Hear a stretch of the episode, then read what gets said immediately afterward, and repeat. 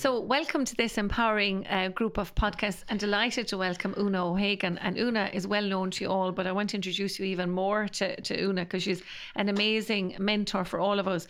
So, Oonagh is a qualified pharmacist. She bought her, and she trained in Trinity College, which is my alma mater as well. Mm-hmm. And she's from Tyrone, and she's going to, we're going to talk about that later. And she uh, they went and worked in Meagher's pharmacy, wasn't it? That's correct. Yeah. And yeah. then uh, she, at the end of that internship, she actually asked him if he would consider selling a tour whenever he was selling, which was audacious considering you were so young. Uh, she then bought her far, her first pharmacy on Baggot Street back in 2001 actually by going around to all the banks and asking them to to well she's going to tell us about that in a minute. Mm-hmm. and she's grown the business now to nine pharmacies which is incredible with an online pharmacy meaghers.ie which employs over 130 people. So it's just unreal. She's now looking after customers the length and breadth of Ireland as well as shipping to 58 countries around the world She's passionate about expanding the role of the pharmacist within the healthcare ecosystem, which I think is fantastic, Oonagh, yeah. and helping shape the future of Irish pharmacists. Uh, and uh, as a result of that, she sits on the strategic board of the School of Pharmacy in Trinity, and she's also involved in the College of Surgeons, and you lecture there as well, don't you, both in Trinity and the College of Surgeons? She's passionate about female entrepreneurship, which is why you're here today, Oonagh, and has been a lead entrepreneur on the Going for Growth program here in Ireland for six years. And this supports Irish female entrepreneurs to grow and scale their business. And we had Derval O'Rourke on as well, and she's yeah, involved in that as well. So it's wonderful. Good. Yeah, absolutely. So um, you're a member of the SME Task Force, which developed a plan to support SMEs and entrepreneurs here in Ireland and to grow their business. And most importantly, she is a wonderful mother to two beautiful children, Luca and Cassie, and wife to the lovely husband, Ronan, who is very supportive as well. So that's fantastic. So, Oonagh, will you tell us about your life uh, when, where it all started in Plumbridge in County Tyrone? Yeah. You know, and who were your mentors and how did you get to be where you are today? Oh, thanks, Mary. Um, well, I suppose growing up, yeah, I come from a tiny little village called Plumbridge in the hills of Tyrone between Omagh and Strabane. Uh, as a crow flies. And I guess my principal mentor and the ultimate inspiration in my life is my mum. Um, So my mum, I guess, um, like we grew up in the 1970s. At that time, when it was the height of the troubles in the north, mm-hmm. and um, and my mum was a real trailblazer. So she worked uh, for a manufacturing company. Mm-hmm. Called Laundry, and they make bras and knickers for Marks and Spencers, mm-hmm. and it, there, it, was an English company, and there was I think four manufacturing plants in the north of mm-hmm. Ireland, and she ran one of those, which was happened to be in Plumbridge. Mm-hmm. So she employed um, hundreds of women and a few men, the caretaker and a few other guys, the maintenance guys, but principally women across, I suppose, the whole political divide in, in the north of Ireland. Fantastic. So I mean, she she changed the lives of, I suppose, the local community mm-hmm. and and many communities around us in terms of you know townlands and so on and so forth. Mm-hmm. And I used to go and visit uh, the factory with her after school and, mm. uh, you know, uh, uh during school holidays and so on and mm-hmm. so forth, sit in her office and uh, twirl around in the chair and sharpen pencils and just watch her, I suppose. And mm. I, I didn't realize back then what influence she was having on me. Mm-hmm. Um, but I could see her leadership and I could see how she really motivated and empowered women, really. Mm-hmm. Um, and she was, uh, uh, you know, of that generation that, that, you know, most women weren't doing that. So exactly. it was very, very yeah. revelationally very, Yes, yeah. Very. And I guess who her colleagues were in terms of uh, other factory man- managers were all mm-hmm. men, you know, mm-hmm. um, as well as in the UK, you know. So she was a sole woman in the midst of men. Mm. And yet she, she, she used to smash all of the quality control awards. She used to always come first, very, very competitive, mm-hmm. and really drove her team, her tribe of women to really be better and better and better and and was very very proud of always collecting those awards and attributing those to her team um, and I used to watch her kind of motivate the team in mm-hmm. doing that so I didn't realize back then, Mary, but when I look back now, I realized just what a huge influence mm. she was on me because I could see the lengths and breadths that she would go for those girls outside of work. You know, mm. if there was mm. something going mm. on, and whether it be family or whatever, how she really supported them and encouraged them to get back to work and and mm-hmm. to be, you know, I suppose a better version of themselves and for mm. their families as well. Mm-hmm. So then I left Plumbridge and um, went to school in Strabane, um, did my A levels, really love science, mm-hmm. I guess, um, and in the north you pick three subjects as opposed to doing the leaving cert where you have seven or, or more down here. So i chose the science subjects so it was very much chemistry biology and maths um, so i was always going to do something in the science field. I applied for medicine because, you know, I was the oldest child in my family Mm-hmm. and the oldest grandchild in my granny's family. So everybody was kind of pushing me Mm. all of the time. And, you know, lots of people were saying, oh, you'd be a brilliant doctor and so on and so forth. So I did apply for medicine in Trinity and I did get the points. But at the very last minute, I changed out and into pharmacy. And that was purely because I was terrified of needles. And, um, and it was always in the back of my head, I wouldn't be able to be a, a, a good doctor, you know, um, because of that fear. And so leaving uh, the I suppose A level results came out came out a week before the leaving cert and Trinity phoned me the admissions office phoned me to say just want to be sure you're taking the the, the place in, in medicine um, before the leaving cert results would come out. And on that split second I said no actually uh, change me into pharmacy. And and that's how I ended up in pharmacy. I never had you know, I never kind of thought I was going to be a pharmacist. There was nobody in my family that comes from pharmacy background, but actually it probably suits me better because Mm-hmm. it's a real blend of the science and also business and, you know, and drive, you know, working with a team. That's Mm. one sure thing that I love doing and I love being part of a team and I love I suppose meeting different kind uh, customers every day and different problems every day. Um, I love the variety, I suppose, that it brings. So I, I studied pharmacy in Trinity, and at that time it was a four-year degree course and then a one-year internship um, with a tutor pharmacist. And you could either choose to go into community pharmacy, hospital pharmacy, or at that time industry, so manufacturing. And I had this vision of you know me being stuck in a lab somewhere in a basement somewhere. So I wasn't going to. I, I chose community because I knew I would be around people. Yeah. And I happened to live around the Baggot Street area at that time in um, with three girls from the north, and we used to call ourselves squat mates. And uh, and Meaghers on Baggot Street was my local pharmacy, and I used to pop in and borrow you know reference books from Pierce there if we had a an exam in college and so on and so forth. So I used to go in there for my bits and pieces, and all there was always so, uh, an attraction to that pharmacy. Um, and you know it had been his mum's pharmacy before. It's been there since the 1920s and you know and she passed it on to him. And i always loved the atmosphere in it. He was really quirky. Used to have a bit of a laugh with him. And so one day i asked him would he be my tutor? Um, and he said yes. It was like asking somebody out on a date mary. Yeah. it was really awkward, but he said yes. And so when I left college, I went and worked for a year with Pierce, and he was my tutor, and he taught me really the the ins and outs of community pharmacy and how to look after customers. He was a huge advocate of. Um, you know, doing good within the community, and he was hugely involved within the community, as was his mum before him. Did a lot of charity work for St Vincent de Paul, did a lot of work within the community, and that really inspired me to actually continue the work that we do today for Peter McVerry Trust and and other community projects that we work in. But um, so he taught me all the, the I sure had a clue, Mary, whenever I went in there the first day. You know, you learn all of this in college, but you couldn't a- apply that knowledge because there was no like it's, it's a much better program now because the master's program so it's integrated learning. So mm-hmm. you know we see the students throughout those years where they're you know applying the knowledge through it. But sure, I had learned it all in college, and you know it was in one year and out the other mm, year. Mm. So he really, I suppose, took me from that academic space into the application of it, mm, and and I'll never forget him um, for doing that. But I suppose throughout that year, I just loved the pharmacy. I loved the experience. Um, you know, I totally fell in love with that shop. Um, I loved everything about it. Um, I felt like the walls would ta- were talking to me, if that makes sense. Yes, yeah. Um, and I was very, very happy there. And I didn't want to leave. And on my last day, I was bawling, crying, and begging him would he keep me even on as a, you know, to stack the shelves. I just didn't want to go. And uh, and he said no because he had another intern coming. And um, and I said to him, I plucked up the courage. I don't know what because I had wanted to ask him that question for the whole year. Um, you know, if and I did. I, you know, I was almost about to walk out the door, and I just said, "Listen, if you're ever selling the pharmacy, will you let me know? I would love to own this pharmacy one day." And and he said, "Yeah, absolutely. Um, if I ever am, I'll let you know." Um, not thinking anything off it, really, Yes, Mary. yeah, but yeah. um, but four years later, I got that call. Like, and he was selling.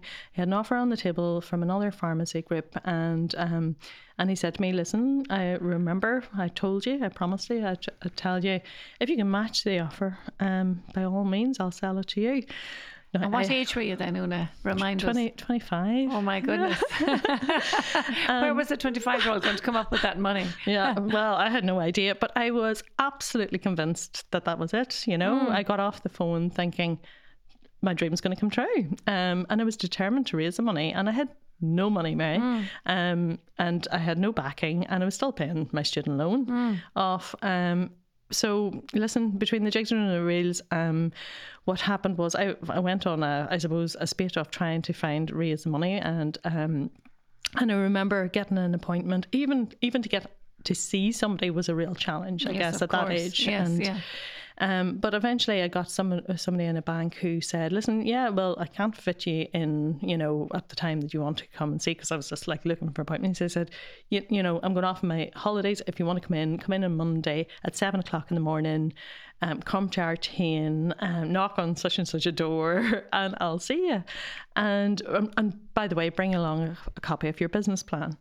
I didn't even know what a business plan was, Mary, back then. would you Yes, yes, believe? you yeah, know, yeah. so that weekend I went um, into a bookshop here in town and um, and like it was almost like a book fell off the shelf how to write a business plan. So I picked that up.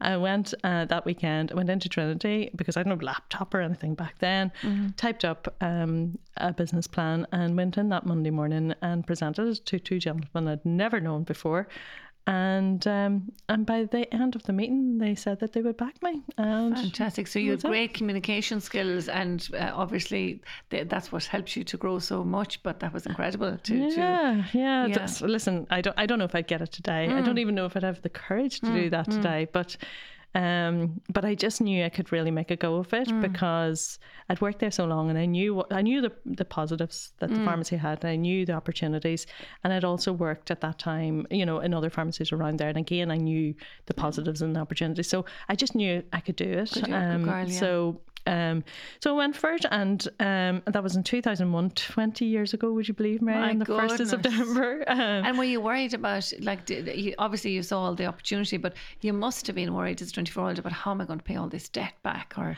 do you know, I listen, uh, it's so strange, but I never thought of that. Hmm. I, you know, and I don't know what didn't, why I that's didn't have that lovely, fear. fantastic thing about youth, isn't it? You don't. You yeah, don't I guess fear. it was. Yeah, Yeah, you didn't see the fear. I didn't think of uh, what would happen. I just knew I would do everything in my power to make it work. Mm-hmm. Um, and I didn't. I guess it. You know, you have no commitments. Mm. You didn't. I. You know, Exactly. I had no family at that time, so I wasn't thinking of anyone else. Mm. I was just thinking about me, and I knew that I would do. I was just determined. I would do whatever. If I had to work seven days a week, I would. And I did do that for two years. I- And it was lovely that you made the, the choice to keep on uh, the name as Meaghers Farms. You didn't uh, Yeah. change it to O'Hagan. yeah. Was that a deliberate? Yeah, very much. Like I tossed and turned about that, and I went. You know, Pierce tried to actually change my mind and, and ask me. You know, Very so- nice of him. yeah. But I just sort of felt, you know, it, It was a been- brand. It was a brand. It was his mum's beforehand. He didn't have to sell to me, Mary. He gave me a chance. Exactly. He waited for me to raise the finance. He had an offer there that he could have took much quickly, and I think it was a huge part of Yeah, the- the my journey. you. Yeah, and- absolutely, And, yeah. I felt it just felt like it was the right thing to do. Good girl. No, but but when I went to open the second pharmacy, you know, again I went and met him, and he tried to convince me to change it now. You know, but and what made you do that? Because most people would just do the first, the Mm. one pharmacy, and then they would get on with their lives. And what, what was this in Mm. you to say, I'll do a second and a third and a fourth? What was yeah, that? I think my ambition just grew, and I felt that um, I could do it again, and I felt like we were making a real difference in in the Baggot Street area. A lot of people would be coming and saying, you know, giving me positive feedback in terms of what it was that we were doing. And what were Um, you doing different? Were you, you know, you, apart from prescribing, which was, Yeah. were you educating as well, or what was I it? think even back then, yeah, like I really seen the role of the pharmacist as being, you know, we spend so much time in college, Mary. We have so much information on medicines in particular. Um, particularly now, you know, we we do a lot of alternative, you know, whether it be around vitamins and supplements and things change every week, mm. as you, as you would well know, mm. um, Mary. So we're always keeping ahead of that, mm. and I always felt that we had all this knowledge and it's it, we we owe it to our customers to impart that knowledge. Yes. And I always, always, always felt that. And when I was doing my intern year, I actually did my project. Back then, you had to do a project and you had to present it. It was part of your actual final qualification. You don't have to do that anymore. But I actually did it on the menopause. Would you believe me? Good girl. Well done. And I remember interviewing, it was 60 odd women at that time, you know, what the symptoms they were going through and, you know, why they chose either HRT or not, or vice versa. And I remember sitting in that little consultation room interviewing them and them crying to me and you know begging me to help them mm. even back then and i really felt like oh my goodness you know, I have so much knowledge here. I, I need to spend time with people and actually yes. Uh, explain uh, what, what I would consider sometimes to be the basics. Absolutely, but but of yes. course, no, they don't, you know, people don't know what we mm. know, but we assume that they do know. Absolutely, yeah. Um, so I think from since the very beginning, we, we were kind of almost, I, I always say to our team, like pharmacists, we're not meant to be in behind a counter. We're not meant to be you know, mm. in, in, the back sticking labels and boxes. We're meant to be customer facing. We're meant to be in front of the counter. The counter can't be seen as a barrier. We have to be approachable, seen as empathetic, professional, a place where you can come and ask trusted questions. Mm. And that was always my vision from the very get go. And I think that's what we try and do very differently in Meaghers. Um, and the team that we have really buy into that. And that's why they come and join us mm. because they, they feel that that's what they want to be part of. And I think the future, um, and you said in your introduction, the future of pharmacy really mm. is is about educating. Oh, you know, absolutely so important. Yeah, and it mm. is about explaining. You know, it's about preventative care, and it's about actually explaining to people, well, do you think you have a deficiency in whatever? And it's about diagnostic testing and it's about services and it's mm. about, you know, explaining, you know, options to people really, you know. Absolutely. Um, and I suppose if we're not doing that, we're, we're allowing a vacuum where people, you know, for example, I'm just thinking about statins. I mean, cholesterol lowering drugs are absolutely fantastic. But if we're not, as medics and pharmacists, telling people about educate them properly as to why mm. they're not going to be compliant. Absolutely. Compliance is down to, you know, if they trust you and trust the doctor and the, and the pharmacist as to why they're taking it. And an awful lot of time, unfortunately, patients are prescribed tablets, they don't even know why they're taking them. But, and uh, Mary, I couldn't agree more. Like when mm. you look at the WHO stats on, mm. on compliance, 50% mm. of people don't take their medicines mm. properly. Mm. And when you interview those people uh, about why they don't take their medicines properly, it's usually something like, well, I thought it would put on weight, or I thought it was giving me a nightmare, or my next door neighbour told me actually it's going to do X, whatever.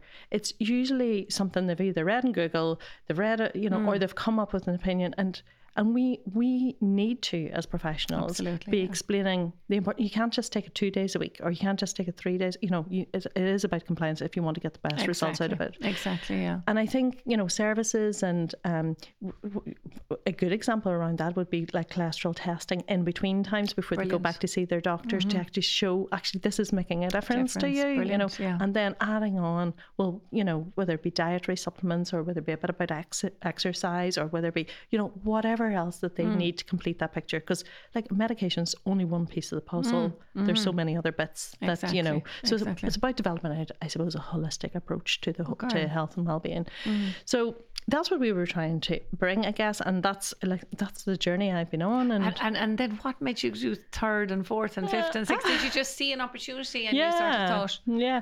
Well, I guess like uh, from the second, it was close enough to Baggot Street. I knew that areas in Ranelagh, um, and I knew again that that pharmacy, um, the positives and negatives, and I felt I could make a difference there. And then the third pharmacy that I opened was. Um, was a pharmacy that I knew the owner and he was retiring. And again, um, I guess his offering was very much just only dispensary. There was very little retail. And so I knew I could make a go of that. And then the third or the fourth pharmacy was like in the Barrow Street area underneath the Google building. And a lot of our customers in Baggot Street were kind of migrating down towards there because a lot of their offices were moving. There was nothing there. And mm. they were actually asking me, listen, would you open a pharmacy down there so that we could mm. get our bits and all of that? And and and, and it just went on Went for on. for, for each pharmacy. I guess there was different reasons of Mm. opening those particular um, pharmacies, but it was all if you were looking at an umbrella reason, it was all because we re- I've really felt that we could bring something to that particular location Mm. in terms of our own brand and our own offering. And how did you manage to meet a man and to have two children doing all that? Will you tell me? Oh well, I met Ronan in college. I knew him from the north. He's from Strabane, actually. Oh, lovely. Um, but we never encountered. So I met him on the he got his A level results, and I was already in Dublin. So I'm two years older than Ronan. And uh, and he said he was coming to Dublin, and um, maybe we should hook up. And I was like, hmm. uh, but I, I met him in college then in, in Trinity, and he did law, and um, and we started going out. Actually, I was in my final year. He was in his second year, and uh, yeah, so that's gone back a while as Oh, well. yeah. fabulous! So he was there for the entire journey, which He was, was. lovely. So he was very He was, supportive. yeah, and, he and has the, been, yeah. The relationship was very solid when you were very busy, and he's obviously very understanding. Yeah, yeah, and he's listen. He's been very busy in his own career as Yes, well. You know, so yeah, yeah, yeah. Listen, it's been uh, you know it, both of us at various different times have had to support each other. Yeah, It's yeah. fantastic. And then Oonagh, so you, you're now nine pharmacies, isn't it? You have. Nine pharmacies and then the online store. is huge since COVID. I mean, it was big Yeah. before COVID, but it's, I'm sure it took off with COVID, did it? It did like we. Uh, I suppose back in 2014 is when I set it up actually, Mary. So it was like a long time, and online business is very different to bricks and mortar business, and um, and it works completely differently. And I suppose for the first couple of years we were trying to find our feet just to figure out actually, um, you know, what does sell and so on and so forth. But what it meant was we had all of that kind of work done, the groundwork done. Um, so then when COVID actually hit, we had this infrastructure in place. Um, we had the team, we had the skill set, and what we were able to do, and what we made a call on very early actually was, you know, we were, you know, obviously open throughout the whole thing throughout COVID, um, but we were very much a melting pot of, you know, uh, people were coming in with us with symptoms, despite the fact that guidance might have been to stay at home. We were having people um, then, you know, standing at a counter waiting for something right beside somebody who we knew was going through maybe cancer treatment or so on and so forth.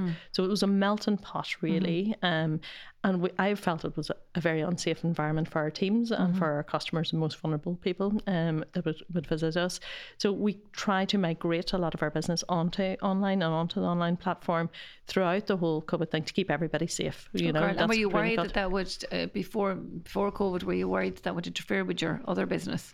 No, because what, what we've been really working hard on, especially the last two or three years, was mm. amalgamating both, you know, mm. so that our in store customers could shop online when it was convenient for them, inconvenient for them to come in for mm. whatever reason.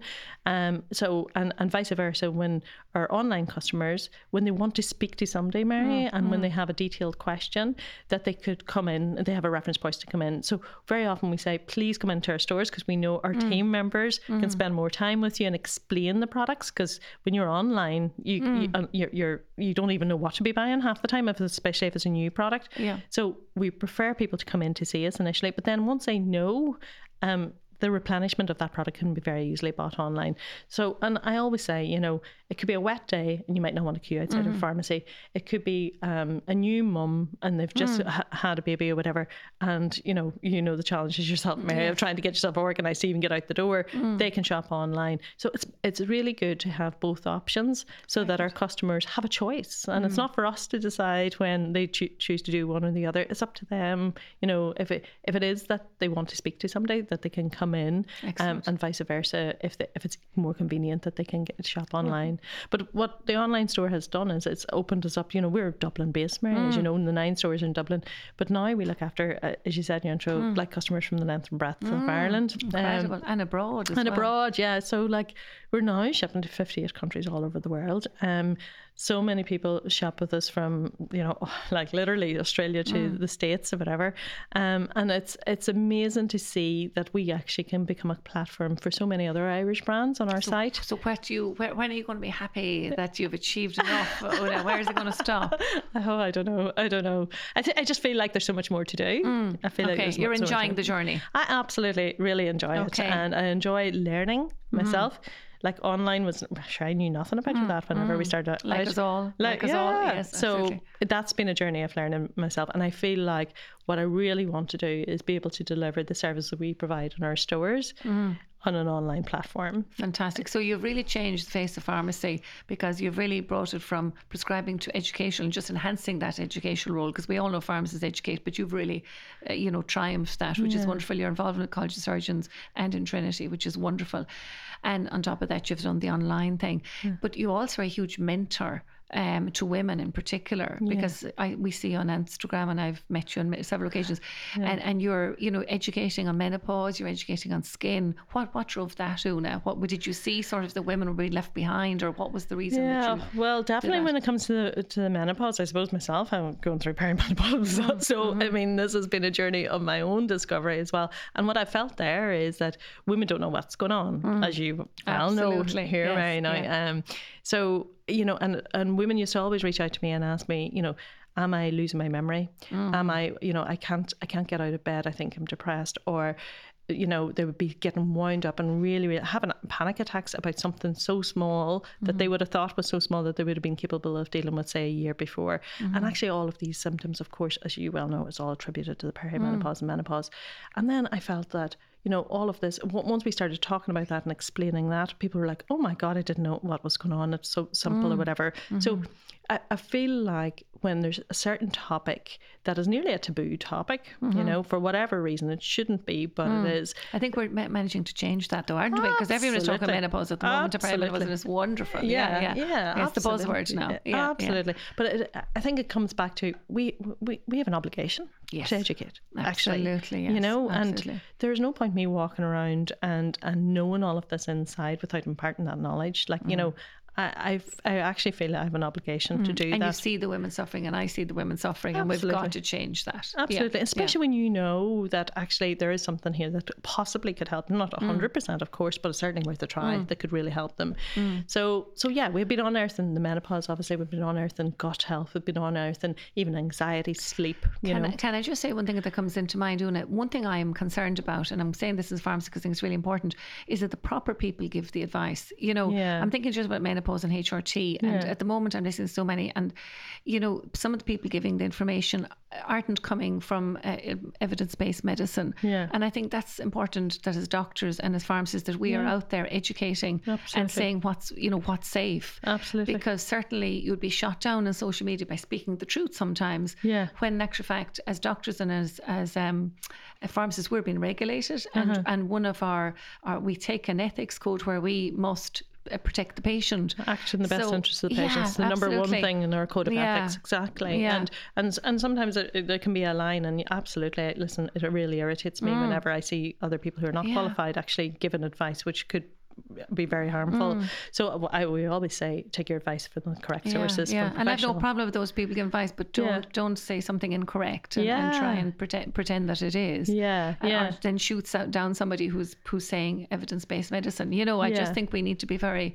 We're, we're, probably it's a huge world out there, isn't it? Uh-huh. The, the, online, and oh, I suppose we we can't be afraid to say, hang on here, you've got to you've, you you can't mislead people. Oh no, and listen, at the end of the day, we're professionals. Exactly. You know, as you said, we code of ethics. Yeah. And yes, it, absolutely, we have to educate and we must push forward in educating mm-hmm. and we must empower women.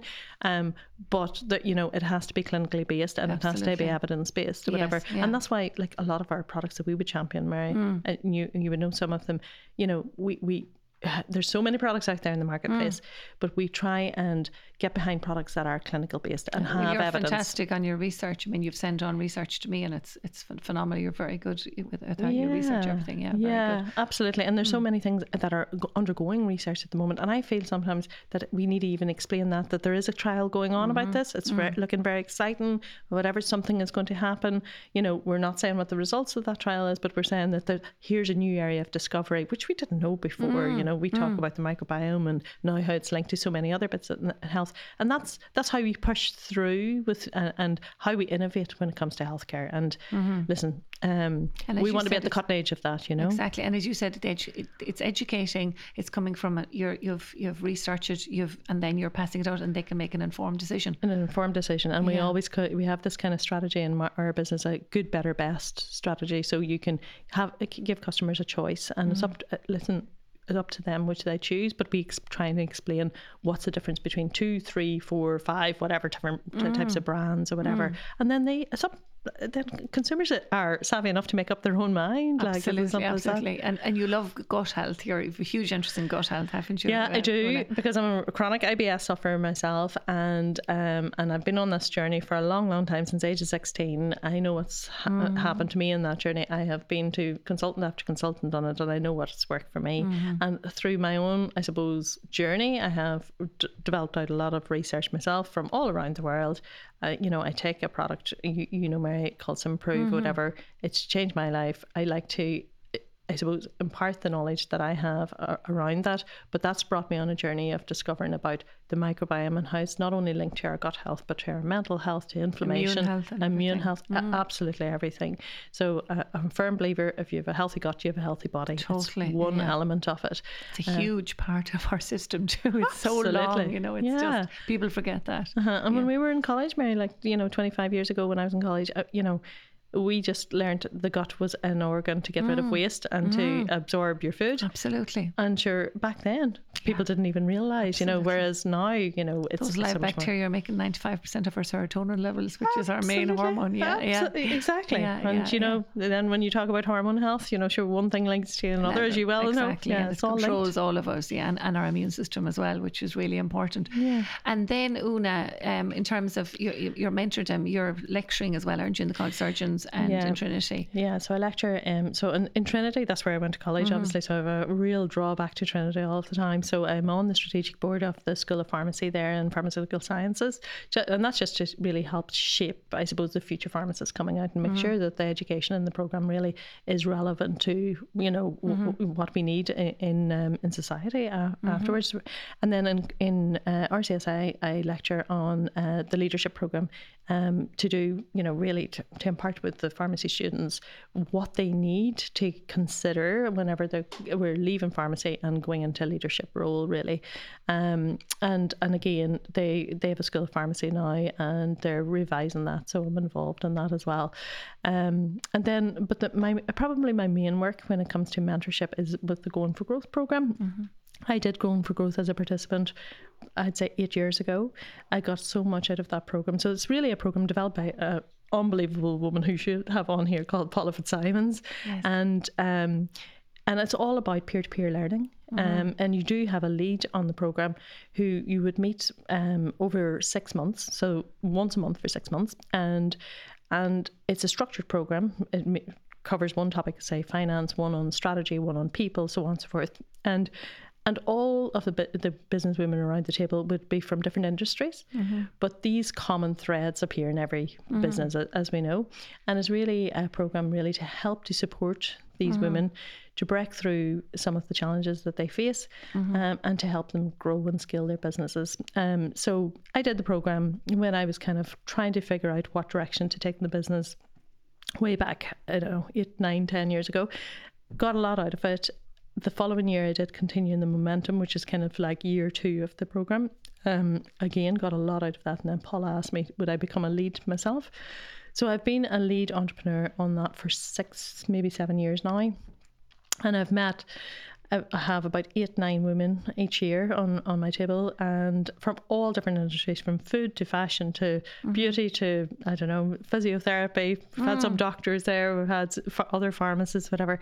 And it's really about you know, finding out what's what's stopping them. Mm-hmm. Um, finding out when I went and I did it, I was at, I felt I was at a crossroads, didn't know whether to go left or right. And there's a lot of people who come to the program mm-hmm. feeling like that. They don't know, you know, should they take the business in this direction or that direction.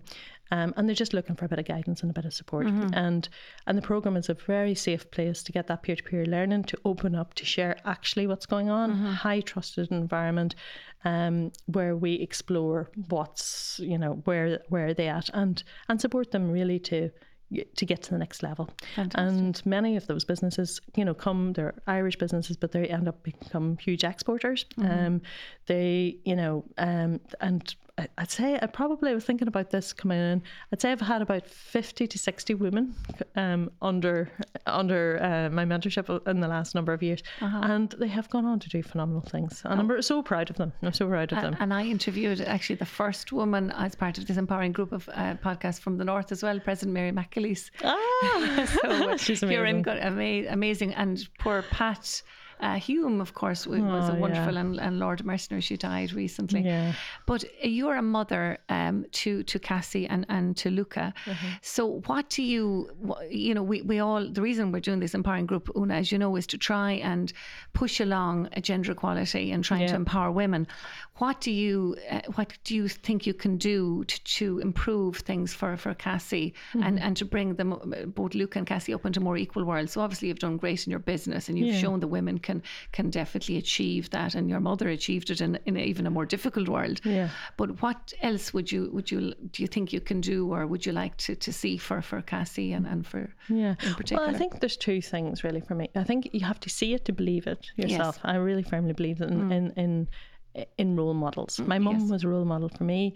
I have. uh, There's been so many inspiring women that I have watched or that have supported me throughout my journey so mm. far, and whatever it is about women, you know, you once you open up to another woman who might, you know, have the same sort of family circumstances, you you feel like somebody understands, mm-hmm, yeah. Mm-hmm.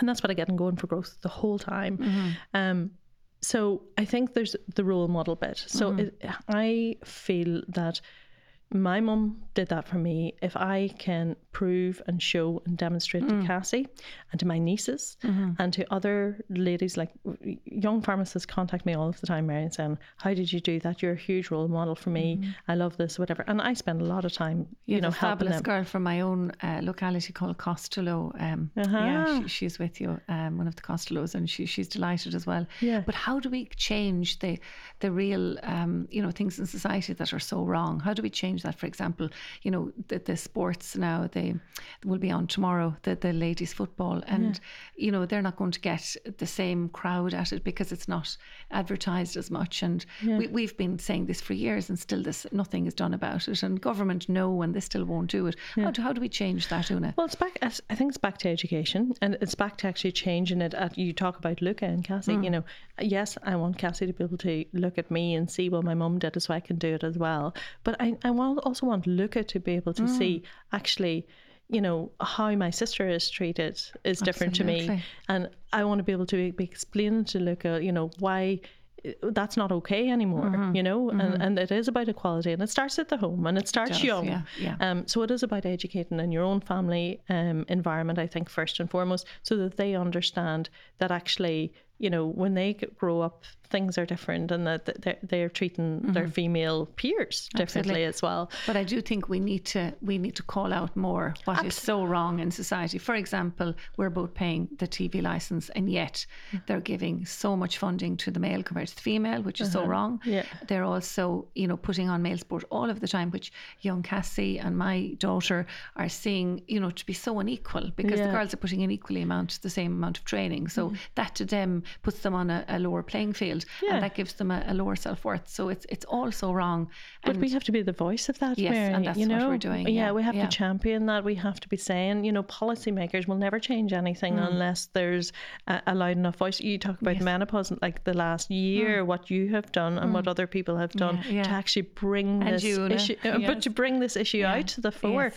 That's what we have to do. We have to be a strong voice, a voice of clarity, Mm-hmm. a voice of reason, and a voice of explaining why Yes. that it needs to change. change, and yeah. I dare say any policymaker there, whenever you position it as, do you want this for your daughter or do you want this for Mm. your niece or you know, when when it's turned on that uh, through that lens, of course nobody wants it, but it's about actually being forcing the change, you know, Absolutely, and we have to, you know, we have to keep on doing that until I we get the change. understand the, how fathers who love their daughters Mm-hmm. don't insist on it. You know, because I'm talking about Camogie, where I would go with my daughter regularly, and they would get the back pitch, Mm-hmm. and, and the the younger age group of boys would get the front pitch, and you know that. Pe- Fathers and mothers don't question this more. I mean, it Yeah. irritates me, but Yeah. you know, it just this this is something I've I find hard to reckon with. I guess, well, there's two things in that. Number one, sometimes I, I wonder, do they even see it? You know, is it Mm. just happening and it just becomes a status quo? And number two is, you know, nobody's going to ta- change it. Like, like they might be thinking there's a little voice in the back of their head saying that that is wrong. But unless there's momentum behind Mm. Yes. these things, Yeah. Mm. nobody forces that change. So I think, you know, it, it's strong voices. Mm-hmm. It's um, people, you know, I suppose coming together. Um, uh, and uh, forcing change. Like when you change, look yeah. back in history, if all of the change that's happened through, you know, females in politics or females Mm. anywhere, do you know, it is in, in women coming together and men as well, actually, yeah. and men saying, actually, this is not right. How we've been doing it all along Yeah, needs we- to change, you know? Absolutely, um, absolutely, yeah. And it, it was so interesting, Mary, because I, I was involved in retail excellence for a long, long time. I was on the board there for a long time, and I was actually chairperson there. And we set up this group within retail excellence called Women in Retail.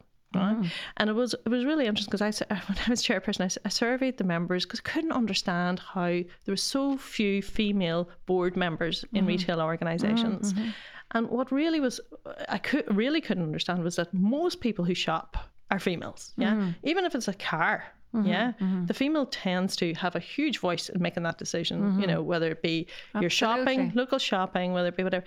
And yet, I could see when I was in that organization that a lot of people sitting at the top tables, there was no women, there was no representation. yeah, yeah. And when we conducted that survey, we seen that actually there was at the at the lower levels in retail, there was eighty percent people who worked in retail Mm. were female. Mm-hmm. Then you got to middle management, it, w- it was down to about sixty. Then you got to board levels, less than ten percent. Mm. Yeah, exactly. And when I presented that information to the organisation at that time, it, there were so many people on the board who went, I never realised that. Mm. Yeah, And I'm talking about men who had their board, with not one woman on it. Yes, And they couldn't see actually the benefit of having a woman Mm. because we think differently. Yes. Um, the benefit of having somebody there that would have that diversity of thought on the board Mm-hmm. that would be thinking like their customers who because 70% of their customers were female I think the evidence is all very compelling now to have women on it, especially since the crash that if women had been on it, things would have been done differently with done banking and so forth. Yeah. we, we all know that. And, and we did um, an empowering podcast with President Mary McAleese, and she questioned and has very publicly and very courageously questioned the lack of women in church and the misogyny in, in the church, which I think is is very um, brave of her. But Yeah. but you know we do need to get equality right across. across the spectrum. Yeah, and from the church representation, to uh, politics to the Yeah, of professions e- to equal representation yeah. Yeah. for our children to see so there's a more equal society Yeah. and so they're all secure and remember they're the mothers and fathers of the next generation Yeah. so they have to be secure human beings Absolutely. And it is terrifying, Mary. I remember being appointed to a board um, a number of years ago, five or six years ago. And I remember my first board meeting walking in, and very often I am the only woman in the room, Mm. very often. And I thought this day, I, walked in and I could see there was, it was just all men. Mm. And there was one space, and it was right up by the chairperson. I just said, just you know, uh, my mother always says, pull up your big woman girl's pants and go and do it. Like Go and do it. You've Yeah, got to yeah. change. Yeah, You've got to change. You've got to be that instrument of change. And I walked straight up and I sat down beside him and said, "How you doing, I'm Oonagh?" And I was so terrified, Well done. so terrified. But I thought, if like I have to do this. Well done. It's like to. Ursula von der Leyen. That was amazing. Yeah. I really was proud of her because she was left out with the seat. And Yeah. but what I really was impressed with was how she called it out afterwards, and she wasn't afraid to do in the European You can't. Parliament. Just was fantastic. You know, and she did it so well, and and and, and it's essential, isn't it? Because for too to. Mm-hmm. long, women let things go, and oh, look at it's the way it is, and there'll never be change if you let things go. You've got to be a got to call it out. You've got Mary, to change the. we've the got narrative. to be a voice. Yeah, Yeah, we've got yeah, to be a voice, yeah, and yeah. we've got to be a voice united. And I always think there's a really good friend of mine, Derval uh, McDonald. I'm sure you know Derval well. Mm, I do, yes. And she always says that you know the the real character of a woman is about what people say when she's not in the room. Yeah. Yes, true. And I, I think that's a really, we need to empower each other. yes, very yeah, much. And we need to be a, vo- a collective voice. Yes, And we need to say what's acceptable and what's not acceptable. Yes, And, absolutely. You know, absolutely, and, and- support each other, and, and the judgmental thing is gone, Absolutely. and we don't do it anymore. Yeah, mm. yeah, I think that's so and we true. owe it to our children. yeah, right? owe to- well, that's what we're trying to do. We're trying to change the, the face of the earth for mm-hmm. the, the boys and girls to come, but particularly mm-hmm. the girls that it's a more equal playing field, and they mm-hmm. don't have it so hard to get, and they don't see those inequalities that we all saw. Absolutely. And and that does affect health, as we both know. I mean, it really has a huge because it stops people with their self worth. You know, that, and that is a huge play on, on hormonal health and, and well being, isn't it? Yeah, well, it's Yeah. on your confidence, and your confidence leads to you know your, your whole mental health, which ends up with your physical health. So it's your, the whole body, your whole person. Yes. Um, it- you know, so, and, and in small little changes, but we need to have the courage to do it. Well, Oonagh, you're an amazing woman. So you started, you just are amazing um, the way you just, with the business side of things, but you're an excellent communicator.